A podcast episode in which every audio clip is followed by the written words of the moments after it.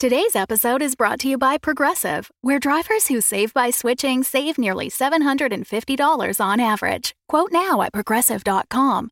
Progressive Casualty Insurance Company and Affiliates. National average 12 month savings of $744 by new customers surveyed who saved with Progressive between June 2022 and May 2023. Potential savings will vary. Arden is sponsored, as always, by Wayface Industries, the good people.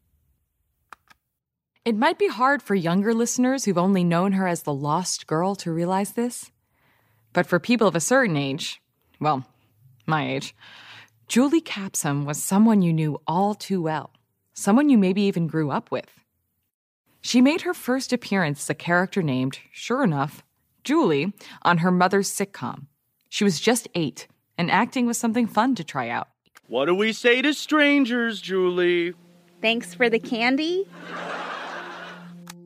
She made her major film debut at the age of 14 in the beloved classic Jane Austen Fight Club. Even then, she was a red carpet favorite. Julie, what do you think of all this craziness? Did your mom prepare you for it? Kinda. This is this is really really crazy. I think I'm gonna get a headache from all the cameras flashing. you better get used to it. You're great in this movie. Thank you. It's such a personal project for me. I think girls my age need to stand up and speak out. And that's what Jane Austen Fight Club is all about. Journalists loved her. She made talking points sound fresh and fun. She was sort of Jennifer Lawrence before we had a Jennifer Lawrence. Until the inevitable flame out. Julie's father, Robert Capsum, sponsored one of those parental watchdog organizations with the money from his Epsom salt billions. Her mother, Kathleen Weir Capsum, was a spokeswoman for it. In between Emmy nominations for her We're Such a Happy Family sitcom. But Julie, the older she got, she just seemed to realize how much of it was based on pretty lies. And she thought that was really, really funny. I don't think the crap they're pushing is normal at all. It's not about decency, it's about conformity and control. Like, what if everybody could be exactly the same? You know? Yeah, you know I'm right. So we should all be partying every night, like. Come on, Kyle. You know that's an exaggeration. But so what if I was? What if all I did was drink and smoke weed and have sex? We should do what makes us happy. We have too much pent up repressed. She partied. She drank. Drugs, sex. Every rumor you could think of attached itself to her, while her parents expressed deep concern in the press. She was famous for being famous, and she knew it and winked at it. Jane Austen Fight Club kind of blew up, and pretty soon it seemed like she was our next big star. And then came December 25th, 2007. It was just me that night at 7:30 The Wave, Eureka. I'd only been interning there a few weeks, unpaid, but it was the first opportunity I'd gotten to run the station all by myself. I just wanted to see if I could do it. I figured it'll be a quiet night. I'll play some Bing Crosby, get in some practice with the equipment. What could happen on Christmas night? Well, the most famous teen in America can vanish. I won't deny, it was thrilling. Taking statements from the police, rousing my station manager, and being the first in the nation to break a story that would dominate the news for weeks. Julie Capsum's car had been found abandoned on the side of the road after it had crashed into a tree in rural Humboldt County, California. There was no sign of her. And then we started getting details of what precisely the police had found on the scene, and what one eyewitness, who saw a frantic Julie pacing beside her crashed car, had told them. That's when things got weird. And we haven't even gotten to the torso yet. I can promise you, we'll definitely get to the torso.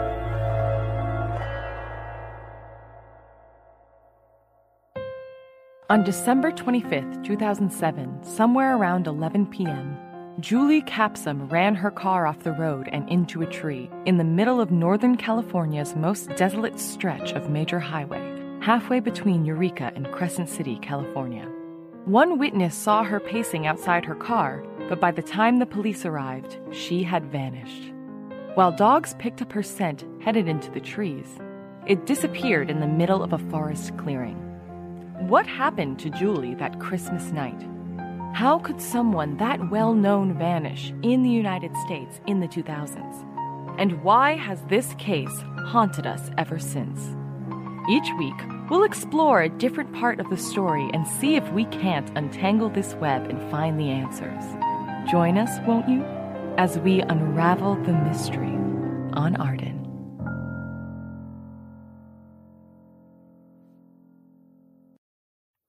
Yeah, that's not what I would have started with. I don't think anyone wants to hear how you would have started. Oh, don't get me wrong. It was very professional. Because I am the professional here. Listeners, ignore that voice. Let's get on with the show. The first thing to know about Julie was that she was fearless, you know, and impulsive. she didn't have that little voice most of us do, the one that tells you not to do things. But even for her, the way she was acting that morning it was pretty odd. This is Natalie Thomas. Would you say you're Julie's best friend? I was Julie's best friend. Was. I don't think she's alive anymore. Thanks to Ralph. We'll get to Ralph. For now, can you tell me when the last time you saw Julie was? That morning, at the party. So, Julie is at a Christmas party that morning. Most of her family is there. They've opened gifts. Natalie drops by to give Julie her own package, and right as Natalie arrives, She gets this phone call. She goes outside to talk on the phone, and then she comes back in a few minutes later, all frantic. And she says she needs to get a smoke. this has caused some concern. Julie, so far as anybody knows, didn't smoke. And she pushes right past me, goes outside, closes the door. So she goes outside for a phone call, comes back in, announces she's going to get a smoke when she doesn't smoke, and then goes back out to drive off? What's your point? Doesn't that seem, I don't know, fakey to you? That's. Hmm. Well. Well, she was an actress. Everything she did was dramatic. But every witness yes. is like, Let's hear from the witnesses. Great idea. Why didn't you go with her? It was obvious she didn't want anybody around. Here's what's important about that moment. Natalie is the last person to see Julie until a man named Gerald Abernathy sees her 11 hours later, crashed on the side of the road. Oh, yeah. And here's another thing Natalie sees Julie in Beverly Hills, where she lives. Gerald sees her an hour north of Eureka. You can maybe make that drive in 11 hours, but most people think it's closer to 12. That weirdo. Weirdo or not, Gerald did see her. And the way he describes her acting okay, Julie could get pretty intense, but not violent. I mean, swinging a tire iron at a guy who stopped to see if he could help. So you'd say it seemed like. No, that wasn't the Julie I knew. Flat out.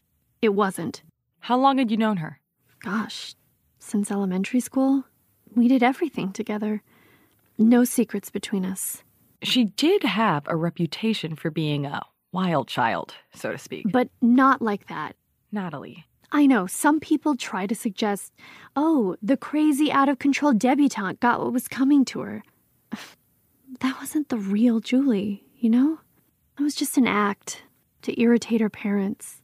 The Julie I knew, she was kind of boring. So, what do you think had her so agitated? What's obvious, isn't it? It was Ralph. That would be Ralph Montgomery, Julie's. I don't think boyfriend's the right term. It was this weird connection. She was saying he's the one, and then, I don't know, it was like you just could not mention him, especially not when her parents, or God forbid, her cousin were there. Ralph was a scholarship kid. By all accounts, he came from a happy family. His parents are wonderful people, just the best, according to all who knew them. In high school, he was a good student. Bust into Julie's stomping grounds of Beverly Hills from Van Nuys, a much less affluent LA community. But he was a science whiz and a solid football player.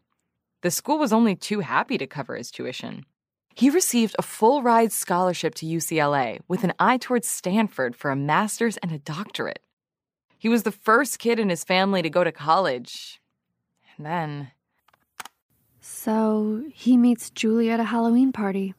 And that was that. Maybe he was a promising kid at one time, but he killed her. It's obvious that's what happened. I don't care what the police say. Natalie, how could Ralph kill Julie if when she vanished he was already a dismembered torso in the trunk of her car? So that would be Brenda Bentley. She was one of the first cops on the scene in 2007, a first year officer who'd drawn the short straw and had to work the holiday shift. Her mishandling of key evidence led to her eventual departure from the police force.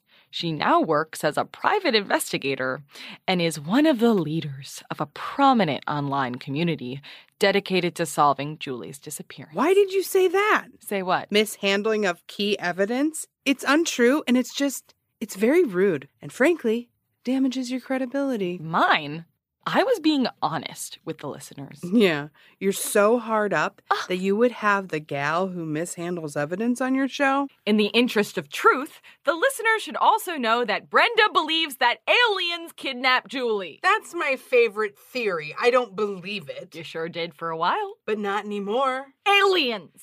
You can't win an argument by just shouting aliens. I can if we're having an argument based in reality. Reality's boring. So are aliens. But that didn't stop you from going all in on this theory over the years. I only brought up aliens once. Once. And you're going to use it Once. against me for.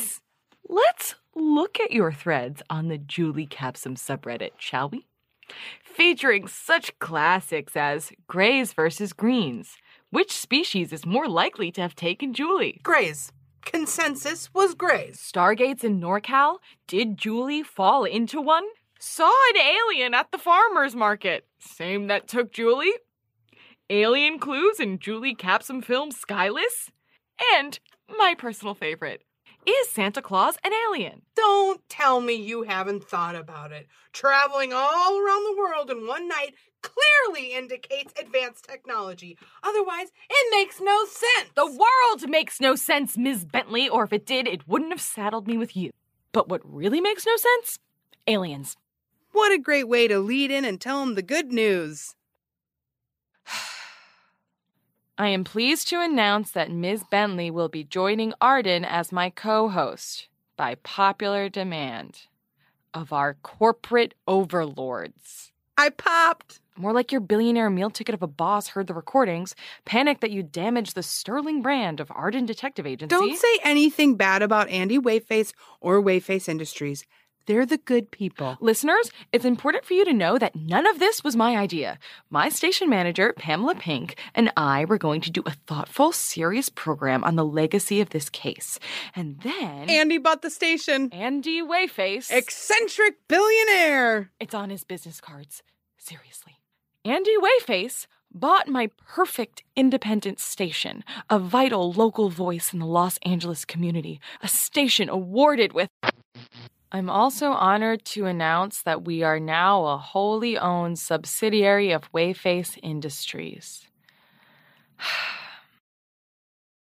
Say it. I'm not going to. Say who we are, Casely. You and me. Co workers. We're the good. The good people. You're new. You don't know it yet. But anyway, tell them the best part. No. Come on! As a responsible journalist, I refuse to make misleading promises. Since you are not a responsible journalist, however, by all means, Ms. Bentley, go ahead. Be my guest. We're going to figure out what happened to Julie. Despite the fact that you have spectacularly failed at doing that for 10 years. Everything I do is spectacular, and your pitch was boring. Boring. A thoughtful, serious program on the legacy of the case. Pfft. It's an important, multifaceted. That's not what people want to hear. They want excitement, action, suspense. They want results. You and I, Casey, we're going to give it to them. We're going to solve this case, and it's only going to take us 12 episodes. It's not only going to take us 12 episodes, we've only budgeted for 12 episodes. It's a ticking clock! Now that we've handled that business, some of you listeners may not be as familiar with the facts. For a refresher on that, let's transition over to the initial interview with Ms. Bentley, where we discuss her actual discovery of the crime scene. The interview that. Yes, the interview that got you the job. Oh, good. Listeners, you finally get to hear about the torso. Can I go over some of the details with you? Of course. So, Gerald Abernathy, he sees Julie outside her car, offers help. She swings a tire iron at him. Gerald, needless to say, leaves well enough alone, though he promises to call the cops once he gets somewhere with a working phone. That takes him a half hour. Then, it takes the police an hour to get to the crash site. By then, Julie's gone. Lots of people don't buy what Gerald said, but we know that he saw her because he independently described what she was wearing, something that was corroborated by friends and family who saw her earlier that day. But I see why people are skeptical. Doesn't Gerald think Julie was abducted by the mighty skunk ape? Bigfoot? He insists they're different. What? It's a theory. Is that the kind of thing you tell your clients as a private investigator? Private eye. I've always preferred that. Or private dick. I'm gonna stick with investigator. Suit yourself. Gerald's theory makes about as much sense as anything anybody else came up with. Julie Capsum might as well have been hauled into some hole in the woods by Bigfoot's second cousin for as much as we've been able to find on her. So, Julie Capsum, heiress, beloved daughter, best friend, leaves a Christmas party. She gets in a car. She drives like a bat out of hell for 11 hours. She crashes her car into a tree. She meets Gerald Abernathy, and then. Your guess is as good as mine. You brought in dogs. We're not incompetents. Unlike what certain big city press would later say, What did they find? the woods are thick around here, so it's hard to move through them, especially when the weather's so bad. But we caught up quickly enough to have a good scent, and the dogs knew what they were doing. They brought you to the clearing, right? And now it's coming up on dawn, and we're freezing our asses off, and we're hoping to just find her.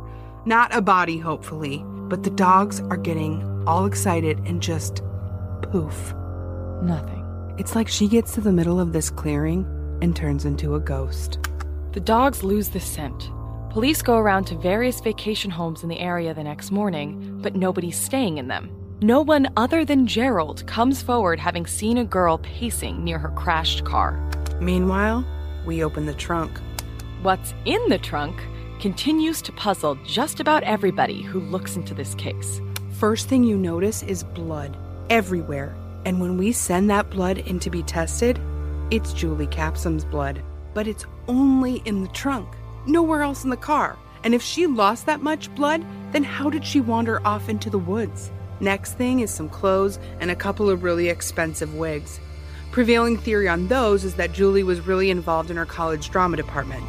Then, a gigantic can of gasoline, about half full. We later saw footage of her filling it when she stopped in Garberville.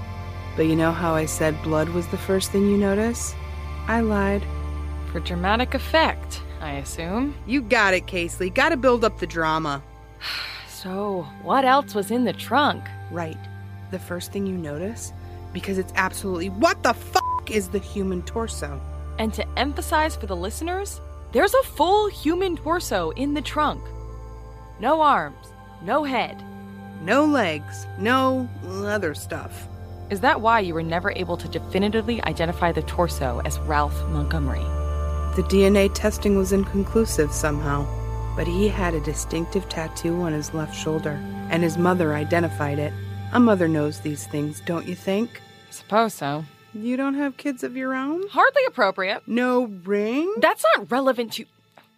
Let's get back to the skunk ape. You're stopping it there. That was the interview. But. I- And now, a word from our sponsor. I love socks. In fact, I don't know where I'd be without them. But there are some mornings when I just don't want to wear the same pair of socks as I did the day before. And on those mornings, Sockety Doodah is my number one source for unbelievably warm, undeniably cozy, unspeakably bespoke socks. For a very reasonable fee, Sockety Doodah will send you a box of 30 socks every month, all crafted specifically to your sock profile. What's your sock profile?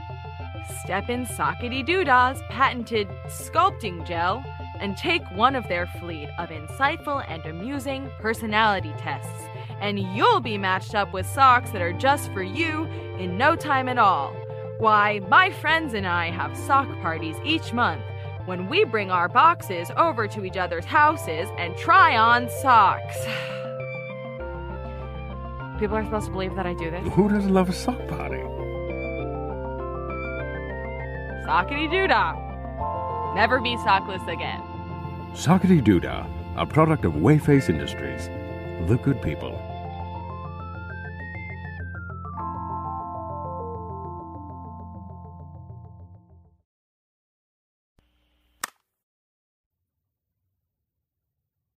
Hi, this is Brenda Bentley, and I think I'm doing this right. The red light means it's recording, I think. I mean, right now, the audience is going, Who is this lady? Sure, the other girl was all professional, coming in like she's the next Terry Gross, but this lady, who knows what's gonna happen? Is she gonna screw up on air? Or is she, dare I say it, the next Walter Cronkite? Yes, he was on TV. I know that. Duh. Anyways, um, I'm going to talk a little bit about Ralph Montgomery. Ralph is often painted as the villain on this story. Just listen to this clip from Natalie's interview. You don't think the torso belonged to Ralph? Of course I don't. I am 100% sure that she was leaving town because Ralph was coming to kill her. Natalie's evidence for this is what the police call the Christmas Eve email. Natalie didn't even realize she'd gotten it until after January 1st. She left from the Capsum Christmas party to go on a ski trip with her family. Bia and Natalie read that email. Nats, oh God, I screwed up, and Ralph knows. He was yelling at me on the phone, saying that I'd better not ever try to talk to him again. It was all a misunderstanding. You know how much I care about him, but I don't think he'll ever want to see me again. Help. Do you know what they fought about? No clue. And then Natalie has a few theories about whose torso it could have been a missing kid from Van Nuys, a random homeless person in the wrong place at the wrong time. But it doesn't add up, you know? It just. I have a few reasons for this, and it doesn't. Unlike Julie, the beloved and storied paparazzi favorite on every red carpet at every Met Gala since she was five, there's not a lot of extant video or audio of Ralph. I keep thinking I'll find a recording, but I mean, it was 2007. We weren't recording everything we did yet. If I find one, I'll let you know. Be cool to hear my man's voice again. That's Vince Volio. Vince is one of Ralph's oldest friends and one of the only ones who knew him who's still willing to talk to the press. Ralph was all but convicted within two days of the story breaking. The Capsums had their press people out like a fucking army, and everyone just went along with blaming him. But it doesn't add up. For one thing, Ralph goes missing two days before Julie does. The last time I saw him, we were at the diner for a late night snack, and, you know, things just seemed normal. Normal? Yeah, I mean, it was me, him, and Mark, and we were just sitting there eating chicken fingers and mozzarella sticks, and God, I don't even remember what we talked about. Probably the Lakers or what we thought was going to happen on Heroes. You know, shit like that. And, and within a year, both of them were gone. That's Mark Bolt, right? Yes, victim of the curse, Mark Bolt. We'll get to Mark later. Not on this episode, unless you don't let episodes run for like two hours, right? I'm getting a no on that. So Ralph leaves his friends that night, but he doesn't go back home. He goes to a nearby ATM, takes out all the money he has, and then nothing. It's just like he evaporated until we find the torso. But Ralph has another problem that turns up as soon as the police start seriously looking at him. Ralph dealt a little weed, yeah, you know, it, it was a good way to make money. All these rich white kids he was hanging with now needed a connect. As soon as that got out there, well, you can practically smell the missing Capsum boyfriend no angel headlines, can't you? Combine that with the superb PR effort on the part of the Capsums, and there you have it. So, no matter what his true fate was, for the next 10 years, Ralph Montgomery is drawn and quartered for the crime of viciously kidnapping and murdering Julie Capsum. In addition to, um, you know, possibly being actually drawn and quartered. They don't know how he did it, but he did it. The narrative practically writes itself. And yet, the thing that's fascinating about Julie's disappearance is that no theory explains everything. Ralph is considered a person of interest, except he's also officially listed as deceased. Because if the body in the trunk isn't Ralph, then who is it? Every question you ask opens up even more questions. And once you examine those questions, you start circling back to other theories entirely. But what we do know is that a boy loved a girl, something went wrong, and she fled. And when she disappeared, she left far more questions than answers. But look, no matter what Casely says about me, no matter how much she thinks I suck at police stuff, one thing is true. Nobody came closer to solving this case than I did, and that's why I was kicked off the force. Let's go back to that original interview. That's not how I remember it at all. Nobody ever wanted to listen to me, not even you. And that's the real tragedy of Julie Capsum. Everybody got so wrapped up in the salaciousness of this case, they couldn't see what was staring them right in the face. You talk like you know some piece of evidence that's going to blow this wide open. Maybe I do. Well, Why would I tell you? As I recall, you called me a dim witted public functionary the last go round. that wasn't what I called you. Yes, but it was a much more polite version of it. Dim-witted public functionary? Did I talk like some prim 1910 society heiress? Did your monocle fall off when I called you? Oh, dear heavens, a dim-witted public functionary. Did you get, oh, gasp, a touch of the vapors? Words hurt, Casely. Words hurt. Just tell me what you know.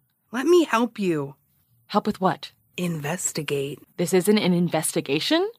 It's journalism. Something you wouldn't know the slightest thing about. Just let me tag along. I'll be my winning self, and you can be the smart one, and we'll have some laughs. Why would I possibly want to do that? Do you remember what happened the last time we talked? Was that the time I threatened to sue you for libel? The time after that. Oh, the date with your friend? If you think I'm going to work with a vile, contemptuous son of a bitch who believes in aliens Now, the aliens thing has been greatly overstated. and dates my best friend who's basically my sister just to get my dander up. Patty and I had a real connection. Well, you've got another thing coming. you know, I think it's you got another thing coming. Just tell me what your evidence is. And it's think. That makes sense. Thing doesn't make any sense in context. You've got another think coming? Who talks like that? A 1910 society heiress. It's verbal dexterity. It's something you wouldn't understand if it.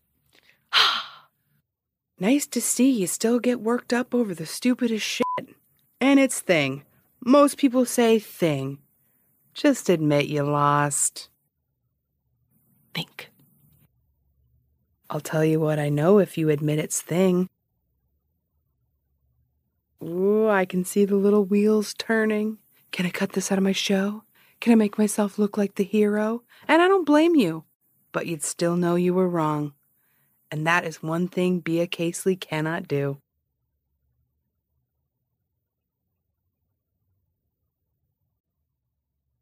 It's think. I'm sorry, but it's think. It's all good, Casely. So now you can see what I mean, right? Deep down, Bea Casely thinks she can solve this, but only because she's building off the hard work I put into this case 10 years ago and have continued to put into it in the years since. I'm not going to let some snotty reporter fly into my city and solve my case. No way, no how. I know what you're thinking. You're already saying, oh, well, we already know Bea. We like Bea. We trust Bea. She's got a smooth radio voice. Well, I'll tell you this Bea Casely is bad news. When she found out about Hattie and I, she. Oh boy. Uh, she's outside right now. She looks mad. And she's talking to the station manager, Pamela. I don't know what she's saying, honestly. For all I know, she could be saying anything. What if she's just saying my name over and over again? God, that would be terrifying. Brenda Bentley. Brenda Bentley. Brenda Bentley. Brenda Bentley. Oh, my parents are bad people. Why is my name so scary? Oh, God. What the f- are you doing? Unlike you, I'm not repeating my name over and over again. What? I don't know. I'm just trying to get the truth on record. So the audience will trust you over me? I heard what you were saying about the case in there. I thought this was soundproof. You were broadcasting on the station speakers. Uh, oh. Yeah. Oh. I think you had an extra O in your O there. How dare you? Are we still broadcasting? I want them to hear this. You get me? I want everybody to hear this. I want Andy Wayface to hear this in his golden tower. It's platinum, not. I don't golden. care if it's unobtainium. You think you can waltz in here on the back of some billionaire's whims, totally unqualified for the job, and take over my show to broadcast your lunacy? You think aliens did it? Quit reducing me to one stupid thing I told you over drinks 10 years ago. Aliens did not take them. I don't know what happened, but Julie's alive. What? You heard me. Julie's alive. Do you know this? Or- I believe it. I have to believe it. That's a great way of assuaging your guilt. It's always been this way. Ever since we met 10 years ago, always snipe, snipe, sniping at me. You never know when to leave anything alone. Which is why I'm a good journalist. Someone who could have found Julie if you hadn't. Why do you care? Other than the fact that I don't think anybody should completely vanish from the face of the earth. Do you know who the last person to interview Julie Capsum was? Jay Leno? Me. No way. Really? The last thing I ever wrote for my college newspaper before I graduated. The last interview she gave before going radio silent for her fall semester. I still have that tape. Are you gonna play it? You know me too well. Do you think you're defined by what people want to see? Like Hollywood, right? That's all about trying to turn you into a product? I don't know. I keep thinking I'm going to find a place there. Like, I'll find my people, right? My mom did. I don't know why I can't. They've got to be around. There's this theory I read about in Us Weekly that you try on personas. That's like, all the time we have, Miss Casely. Just one more. Why didn't you tell me any of that? Because you'd start pulling apart that interview looking for clues. I didn't know Julie, but I got it. We were just dumb kids trying to make sense of the world around us. But I'm still here. And she's not. And that's not some conspiracy theory for you to play with. You think it doesn't break my heart that I couldn't find those kids? You think I don't see the bloody trunk when I close my eyes at night? Yes, I failed. But I think you and I, if we work together, we'll find them. We can find her, Bea. We can find both of them. You want to know what happened to Julie Capsum? So do I. I've got all the information. You're the one who won't get distracted by thoughts of transdimensional beings. Great. Make the responsible one the killjoy. Let the record state you called yourself a killjoy long before I did. You think we're going to be able to be in the same room for 20 minutes without wanting to add another death to the Capsum case curse? Well, if the feeling's mutual, call it a mutual feeling. I'm not going to be able to. 2534 Fortuna Drive. What? I said 2534 Fortuna Drive. And. You know what that is. I know you know what that is. It was the cabin nearby they found unlocked. Buried way back in the woods, hard to find unless you knew where to look. Right, which is why the owner so often left it unlocked. Listen to yourself, Bea. Do you really believe that? He would leave it empty for month after month? Why would he leave it unlocked?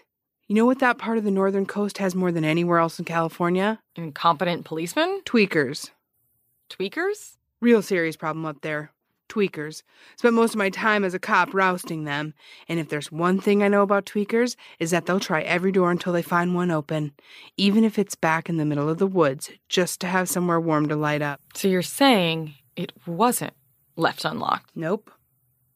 Julie was there? Nope. Then what are you. But somebody was.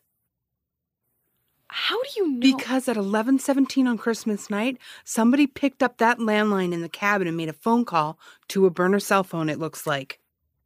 That cabin overlooks the road. Yep. And whoever was waiting for Julie was right there, watching her, waiting for her to drive by. What if she didn't crash accidentally? What if she was pushed? Now you're catching on. I can't believe I'm about to say this, but Yeah. maybe there's a story here. So you're in? That's the deal? Mm hmm. You realize they're going to use all of this audio we just recorded, right? Seriously? Our editors are wonderful people, just the best. I think that's a good place to stop. so we really have to name the show Arden? After my detective agency? Yeah. Why is it called Arden? Would I know you better? God, you're obnoxious. Obnoxious. I prefer mysterious. It can be two things. On the next episode of Arden, we investigate the new evidence of a mysterious phone call. Could have hyped it more. The new evidence of a mysterious phone call. You don't need to do that. Dun dun dun. We have sound editors that could add that back in. Please teach me how to do that. Absolutely not. Come on. You be quiet now. This episode of Arden has been brought to you by Wayface Industries. Are you a good person? Then you should work for Wayface Industries. Because we're the good people. Wayface Industries. The good people.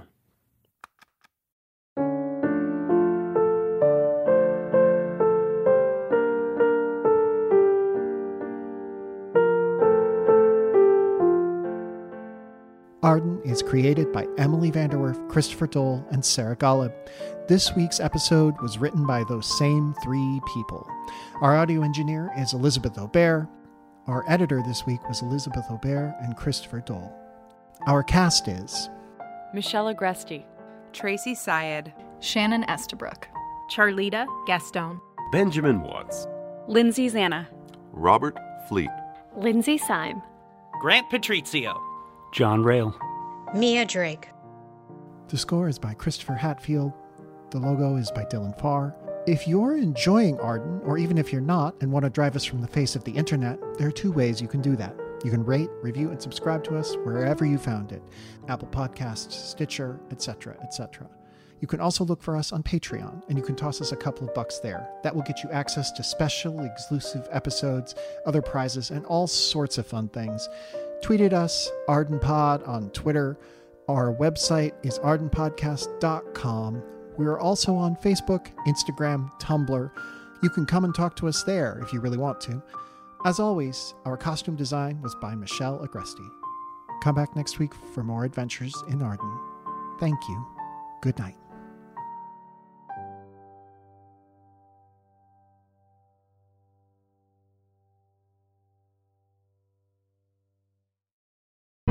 The Fable and Folly Network, where fiction producers flourish. It begins, as terrible things often do, with a knife. People of Hirta, chosen children of the night, a lost soul has come to us. I'm not sure if I can do this. It's always better if you just do it quick. You came to St. Kilda to escape your past, but the past isn't so easy to outrun. You always say you're changing, but underneath you're just the same. She was a child, Lockie. You liar! Did you really believe this community would accept you? I think you're meant to be here. A little bird told me that you're a liar. All of this, it comes with a cost, Lucky. Did you really believe you could find redemption? The time for excuses is over. The Secret of St. Kilda, available wherever you get your podcasts. Listen to season one now and remember there is no change without sacrifice.